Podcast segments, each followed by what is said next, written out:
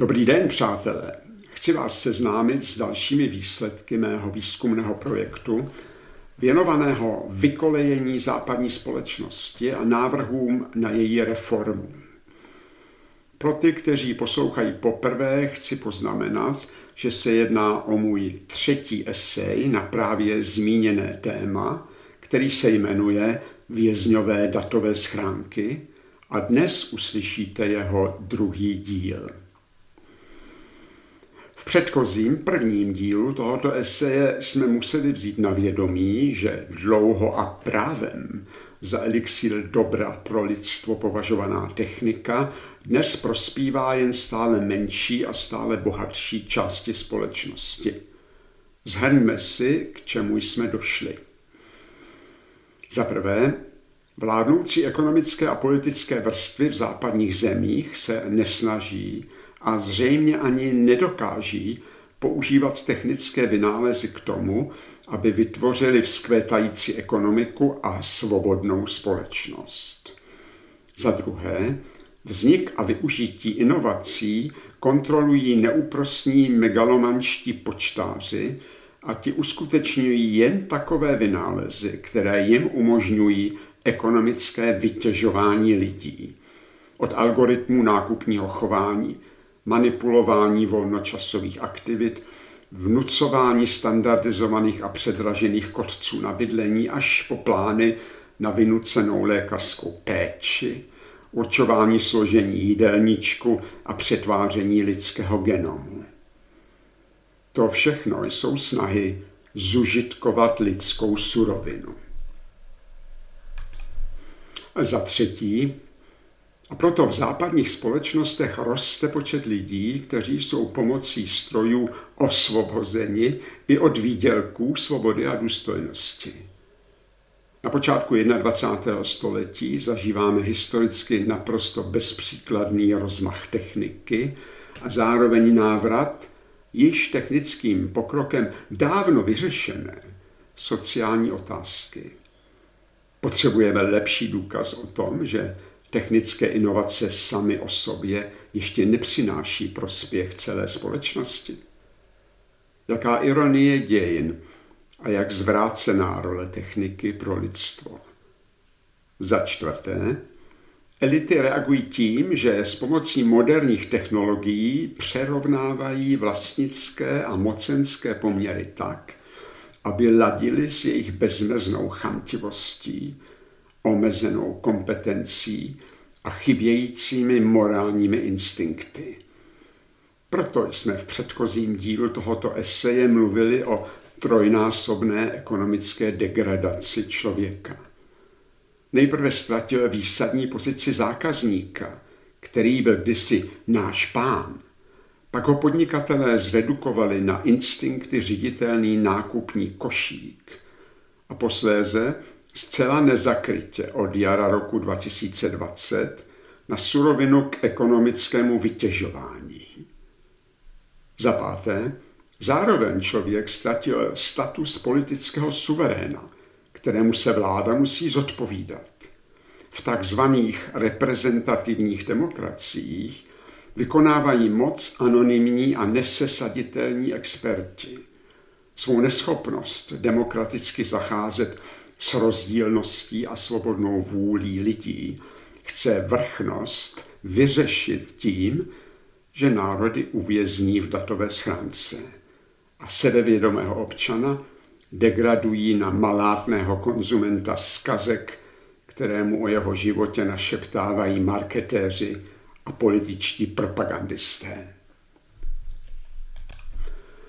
Za šesté, zjistili jsme, že zejména v posledních třech letech vzrostla odhodlanost vládnoucích řídit pomocí kontrolních technologií nejenom hospodářství a politiku, ale úplně všechno.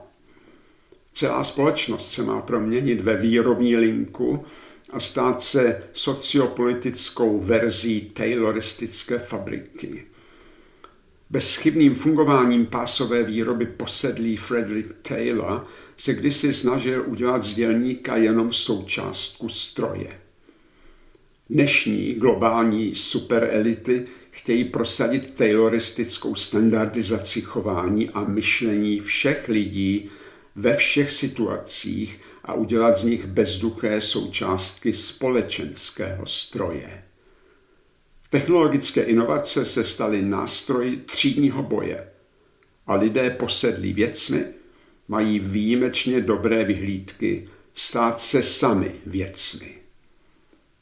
A konečně za sedmé, digitální smršť ženoucí se právě západním světem je hypermoderní technologie použitá k nastolení středověké struktury společnosti. Finanční šlechta, političtí drábové a elektroničtí nevolníci. První díl tohoto eseje, odhalujícího prolhanost mýtu o nesporné prospěšnosti technického pokroku a modernity, jsme ukončili vernisáží pláten amerického realisty Edwarda Hoppera, zobrazujícími odličtěnost moderní společnosti a zhodli jsme se na tom, že musíme hrozícímu technofeudalismu zabránit. Dnes si vyjasníme, čím musíme začít. Ekonomie nás učí, že kapitalismus nepřežije bez hospodářského růstu, ten ale neexistuje bez technických inovací. Tato závislost spolehlivě fungovala od parního stroje až skoro do dneška. Ale v éře nadbytku ztrácí ekonomický růst jak celospolečenský smysl, tak i svou uskutečnitelnost. Skoro 250 let pomáhali stroje uspořit lidem práci. Dnes hrozí, že technika v rukou chamtivostí posedlé a bohatstvím pomatené elity uspoří i lidstvo samo. Technika za to nemůže, ale protože je v rukou duševně chorých mogulů, tak patří do svěrací kazajky. Ale co pak smíme zakázat vynalézání? Ano, když svoboda výzkumu znamená svobodu vymýšlet, jak nás vykořišťovat, zotročit anebo dokonce zabít. To, co se odehrává od jara roku 2020, vyvrací víru v to, že technické vynálezy automaticky prospívají celému lidstvu. A přitom další hrozby megalomany kontrolované techniky jenom matně tušíme. Je nejvyšší čas přiznat si, že Hawkingovo varování před umělou inteligencí není jen nesrozumitelný vzoreček v hlavě nepraktického genia. Umělá inteligence vás může připravit nejenom o práci, majetek a svobodu, ale se stejně lhostejnou efektivitou také o život že se vynalézání stejně nedá zakázat. Ale jak to, že kvůli epidemii covidu byly ze dne na den zastaveny hospodářské aktivity a zrušena volnost pohybu? Nebo to, že v Německu nedávno zakázali jaderné elektrárny, které jsou jinde považovány za pok. A proveditelné, přestože ekonomicky škodlivé, je i potlačování spalovacích motorů, ve prospěch dysfunkční elektromobility. Dalšími svědectvími o tom, že se inovace zastavit dají, je nevyužívání málo výnosných průmyslových nebo farmaceutických inovací, stejně jako prý zmizelé vynálezy Nikoli Tesly. A co právě probíhající mocensko-politicky vynucovaná deindustrializace Evropy. Jestliže během epidemie korony bylo možné, aby nám naši experti zakazovali všechno, včetně zpěvu a jen tak tak, že nezakázali dýchat, tak je možné a nutné, abychom se radikálně vypořádali s mnohem nebezpečnějším a skutečně pandemickým zamořením světa agresivní technikou. A chcete-li namítnout něco o svobodě, tak nezapomeňte, že předchozí totality, fašistická a komunistická, pořád ještě děsí lidi, přestože neměli k dispozici ani zlomek současných technických možností. Myslel na to Albert Einstein, když řekl, cituji, bojím se dne, kdy technologie bude strukturovat, strukturovat lidské chování. Německý filozof minulého století Hans Jonas promyslel nutnost zajistit služební roli techniky pro společnost. Jasnozřevě pochopil hrozící zneužití technických vynálezů proti lidem a pojmenoval obory, v nichž viděl největší nebezpečí. Jejich názvy si nechte rozplynout na jazyku. Jonas jmenoval medicínu a biotechnologii a pronesl prorocká slova, cituji, Svět sám se stal laboratoří a člověk objevuje to, co by potom, až pozná, co vlastně objevil, raději neobjevoval. Přemýšlejte o významu téhle věty pro nás a příští generace a přimyslete si umělou inteligenci. Víme o jejich hrozbách málo, ale už teď je jasné, že je to civilizačně viděno atomová bomba. Necháme ji v rukou mocí posedlých a bohatstvím pomatených elit? Oppenheimer, atomový vědec, není jediný genius, který nepochopil, jak děsivé následky bude mít jeho objev. To je ostatně hodně podivná úchylka mnoha vynálezců. Umí toho spoustu vymyslet, ale jak to, že neumí domyslet, čemu vynález povede. Třeba je pro ně výhodnější na to nemyslet. My nejsme geniální vynálezci, ale prakticky myslící lidé a proto chápeme, že je nutné a možné dát penězi pomatenou techniku, a hlavně její majitele do svěrací kazajky přísných regulací. Ale stejně jistě víme, že politici právě tohle nikdy neudělají. Naposledy to potvrdili svým chováním při covidu. Používali jen taková opatření a inovace, které se jim a jejich podnikatelským patronům vyplácely. Takže jestliže mluvíme o krizi a reformě reprezentativní demokracie, tak mluvíme i o nezbytné změně systému. Té se tak jako tak nevyhneme. Již v prvním dílu tohoto eseje jsme si řekli, že světová superelita prosazuje změnu systému, ve kterém nepočítá s reprezentativní demokracií úvodu tohoto druhého dílu jsme si to v bodě 7 zopakovali. Řekli jsme si, digitální smršť ženoucí se právě západním světem je hypermoderní technologie, použitá k nastolení středověké struktury společnosti, finanční šlechta, političtí drábové a elektroničtí nevolníci. Takže západní systém se změnit musí. A jde jenom o to, pod čí režii se to stane. Zamyslete se nad tím. Politický filozof Pierre Bourdieu se podivoval, cituji, podajnosti, s jakou se lidé vzdávají svých pocitů a potřeb ve prospěch těch, kdo jim vládnou, přestože síla je vždy na straně ovládaných. Konec citátu. Bourdieu a my s ním se ptáme, jak to, že přes neustále rostoucí počet dokladů opaku zřejmě většina lidí považuje chování vlády za nezištné a oprávněné. Jedna ze základních tezí mého výzkumného projektu o vykolejení západní společnosti zní právě opačně – Podnikatelé, politici, média a experti nechtějí vaše dobro.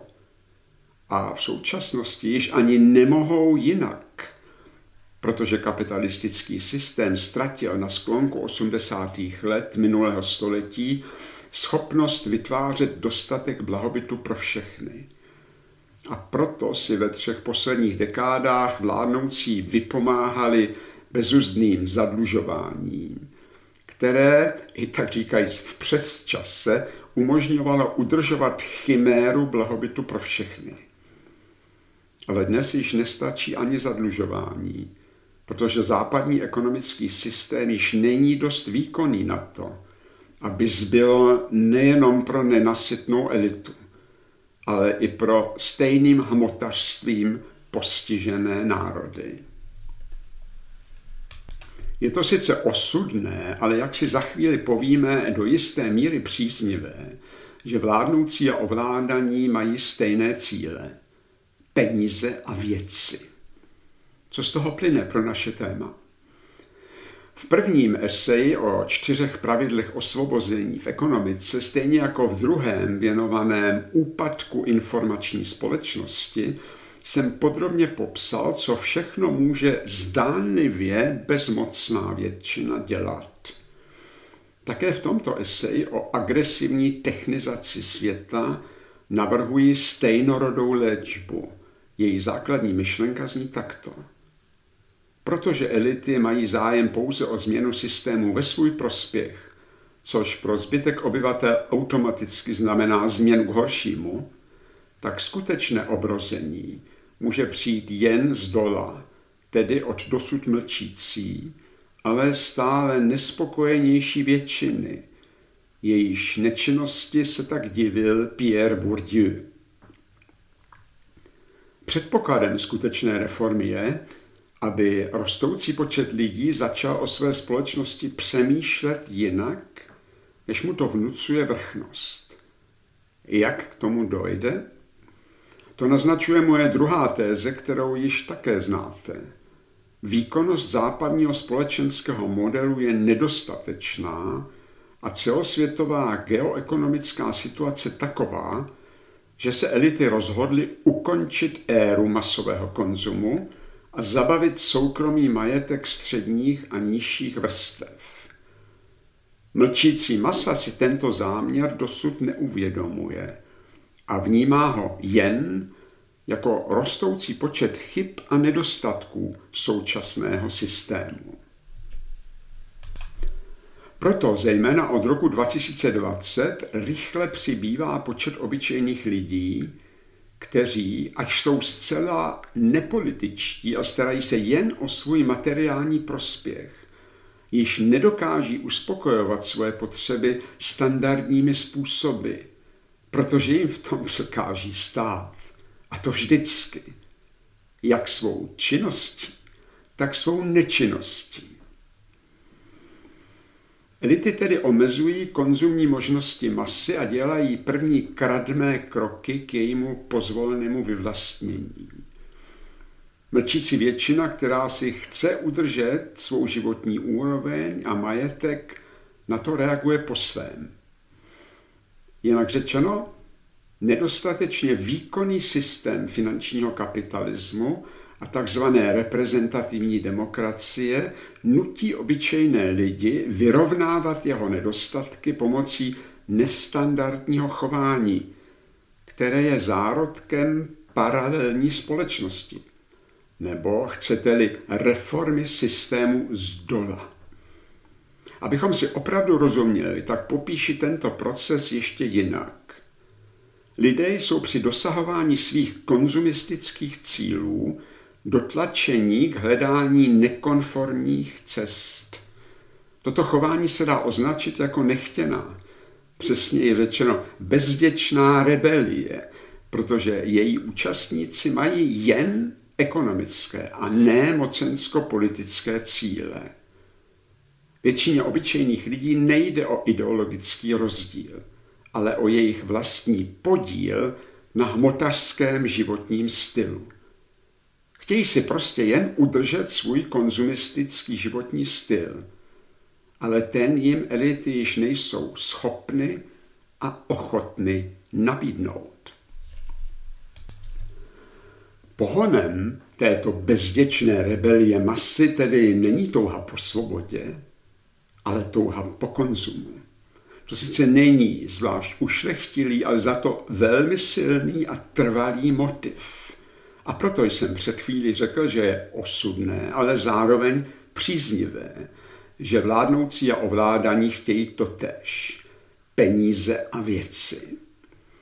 Vede to totiž k tomu, že se dva dosavadní opěrné sloupy finančního kapitalismu, tedy chamtivé elity a hmotařská masa, nezadržitelně staví proti sobě. Zatím, co se prakticky od konce druhé světové války vlády západních zemí a dokonce v rámci jejich omezených možností i komunistické vlády ve střední a východní Evropě snažili občany konzumem smírně naladit, tak má současná západní elita zcela opačnou agendu. Právě jsme zjistili, že se samozvaní vládci světa rozhodli ukončit éru masového konzumu. Ale v nákupních centrech trvale zabydlená masa si jen pomalu a velmi neochotně připouští, že se od roku 2020 nejedná o krátkodobou hospodářskou krizi, ale o vznik přídělové společnosti, posvěcené ekologickým náboženstvím. S tím, jak se nevyhnutelně blíží okamžik, kdy si kritické množství lidí bude muset přiznat, že je elity opravdu chtějí trvale ubytovat v kasárenské verzi scénáře Bída snouzí, tak roste i pravděpodobnost, že se staronová sociální otázka vyhrotí ve vzpouře milionů z ráje vyhnaných hedonistů. To si nikdo nemůže přát a proto je nezbytné konstruktivně využít násilný potenciál hromadící se v lidech drsně vytržených z konzumního blouznění. Je nezbytné, aby mohli své zklamání odreagovat bez krve prolití a aby neposkytli elitám záminku k vyhlášení výjimečného stavu. Proto ve svých esejích nabízím jednoduché, srozumitelné a okamžitě použitelné návody rozhodování a jednání, které nahradí nefungující postupy používané v zanikajícím systému finančního kapitalismu.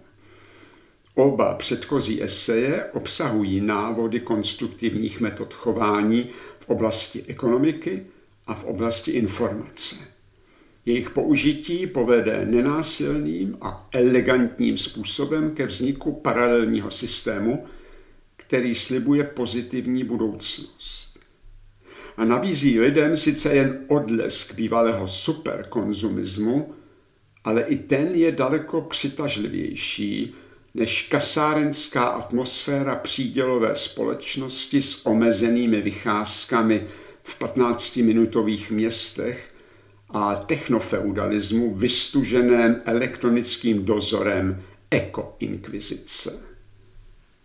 Také v tomto třetím eseji věnovanému agresivní technizaci společnosti postupují stejně jako ve dvou předchozích.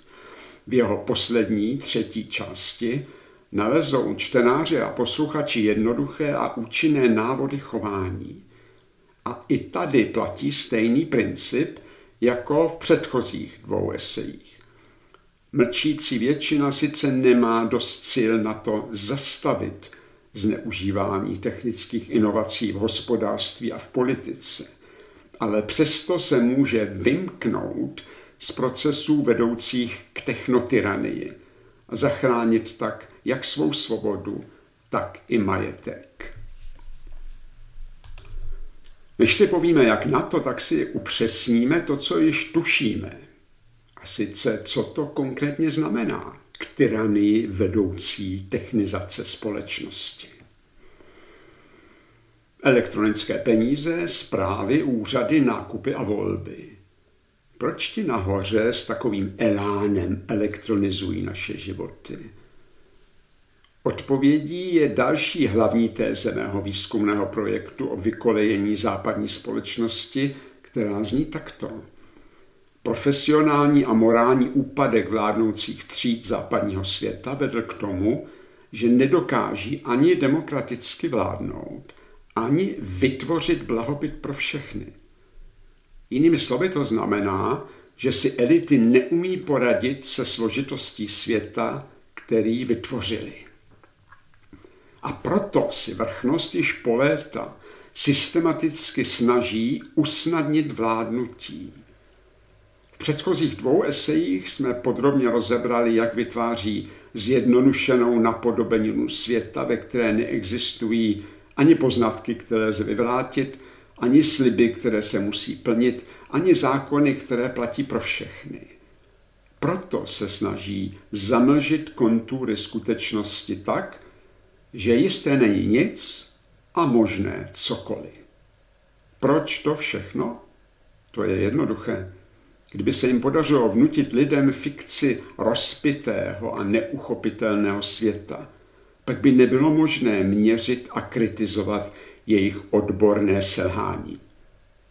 Rozděl a panuj by bylo vystřídáno pravidlem popleť a panuj.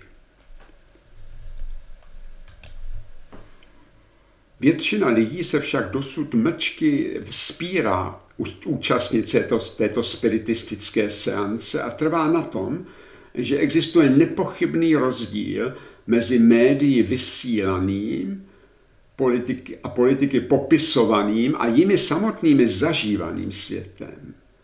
A proto mlčící většina dosud odmítá přesunout své bydliště do mediálně vyčarovaného světa a zůstává jak fyzicky, tak duševně tam, kde musí vydělat na nájem a nezaplatitelné energie, kde na ní vláda dotírá s nevyžádanou péčí o zdraví, s vnucovanou solidaritou s kýmkoliv a se záchranou klimatu a to stojí cokoliv.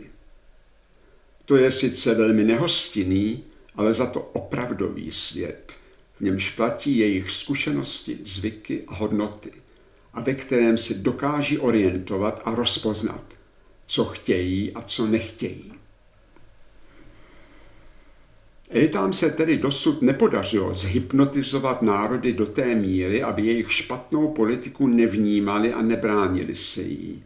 A proto nás teď chtějí přestěhovat do říše obrazovek. Pod záminkou technického pokroku nás chtějí uvěznit v elektronické simulaci světa. Ve videohře, jejíž pravidla určují podle potřeby samozvaní vládci světa. V této říši obrazovek jsou peníze zprávy, úřady, nákupy a volby jen atrapy skutečnosti, jen neuchopitelné padělky. V říši obrazovek mohou elity ve jménu práva porušit ústavu, ve jménu demokracie omezit svobodu, ve jménu zdraví ohrozit život a zítra se stejnou lehkostí popřít, že se vůbec něco takového stalo. Tento hluboce reakcionářský modernismus má před námi v bludišti hologramů skrýt to, že vládci používají techniku a modernizaci k vlastnímu prospěchu a ke škodě lidstva. Ve všedním životě se to projevuje jako mocensko-politické zneužívání slov a čísel k přestavbě společnosti na elektronicky organizovaný pracovní tábor. Ale co pak mají slova a čísla takovou moc, zeptáte se.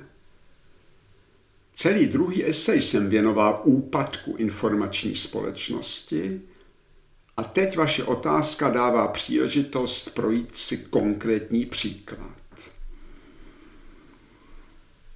Způsob, jakým dnes lidé mluví, myslí a jednají v souvislosti s technikou, inovací a pokrokem, určují výlučně elity podnikatelů, politiků, médií a úplatných expertů. Z mediálních tlampačů nepřetržitě hučí třídílné evangelium modernity. Nové je lepší než staré. Rychlé je lepší než pomalé. Pokrok je přímý důsledek času. Dlouhá desetiletí to byla i z pohledu obyčejného člověka vlastně pravda. Nové bylo skutečně lepší než staré a vyplatilo se to mít rychle. Lepší život na nás přátelsky mával z budoucnosti a cesta k němu se právem jmenovala pokrok. Ale tehdy ještě existovaly názorově rozdílné politické strany, nezávislá média a samostatně vzájemně konkurující firmy. Život většiny lidí probíhal podle pravidla vyrobit, koupit, mít a vyhodit. Vyrobit, koupit, mít a vyhodit. Tato desetiletí trvající konzumní éra vtiskla do podvědomí společnosti, že nové je automaticky lepší než staré, rychlost je vždycky záruka úspěchu a pokrok je přímý důsledek času. Většina lidí to stále ještě věří, přestože nic z toho již není pravda. Pár set miliardářů a půl tuctu investičních fondů kontrolují celá průmyslová odvětví, média, ale i politické strany západního světa. Kapitalismus již není jedna příjemně klimatizovaná nákupní zóna, ale technodžungle, níž se to hemží megalomanskými predátory z ekonomiky, politiky a médií. Ti se rozhodli ukončit éru masového konzumu a jdou nám všem po majetku, po svobodě a dokonce i po krku.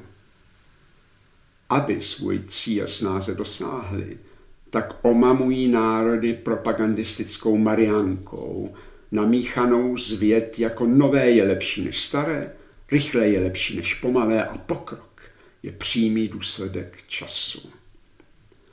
Přesvědčivost těchto zaklínadel si elity pojišťují tím, že stanovují přípustná slova a jejich na hlavu postavené významy.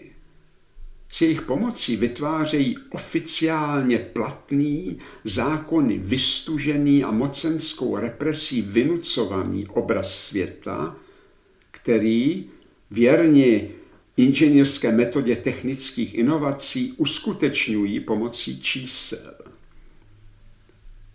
Metodou kreativního účetnictví vytvořená čísla byla přece používaná ke zdůvodní protiústa, zdůvodnění protiústavních opatření státu při covidu. A podle stejného vzorce má takzvaná uhlíková stopa zdůvodnit šikanování a vyvlastňování lidí. Vůbec nejoblíbenější čísla vrchnosti jsou 0 a 1, symboly a nástroje takzvaného digitálního státu. A ten je od technototalitarismu vzdálen už jenom pár kliků.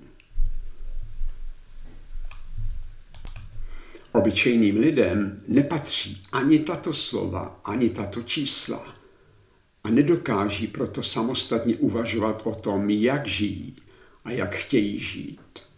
A proto si je musí vzít zpět.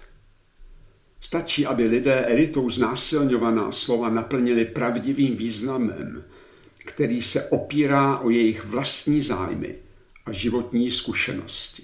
Jinak řečeno, bezpodmínečným předpokladem humanistické obnovy západní společnosti – a záchrany naší důstojnosti je to, aby vzrostl počet těch, kteří začnou popisovat a myslet svět jinak, než jim to vnucuje sebestředná vrchnost. Abychom se ubránili nadvládě polopravd a lží, kterými političtí a mediální marketéři zamlžují to, co jejich šéfové dělají, tak musíme odmítnout falzifikát světa a vytvořit si svůj vlastní originál.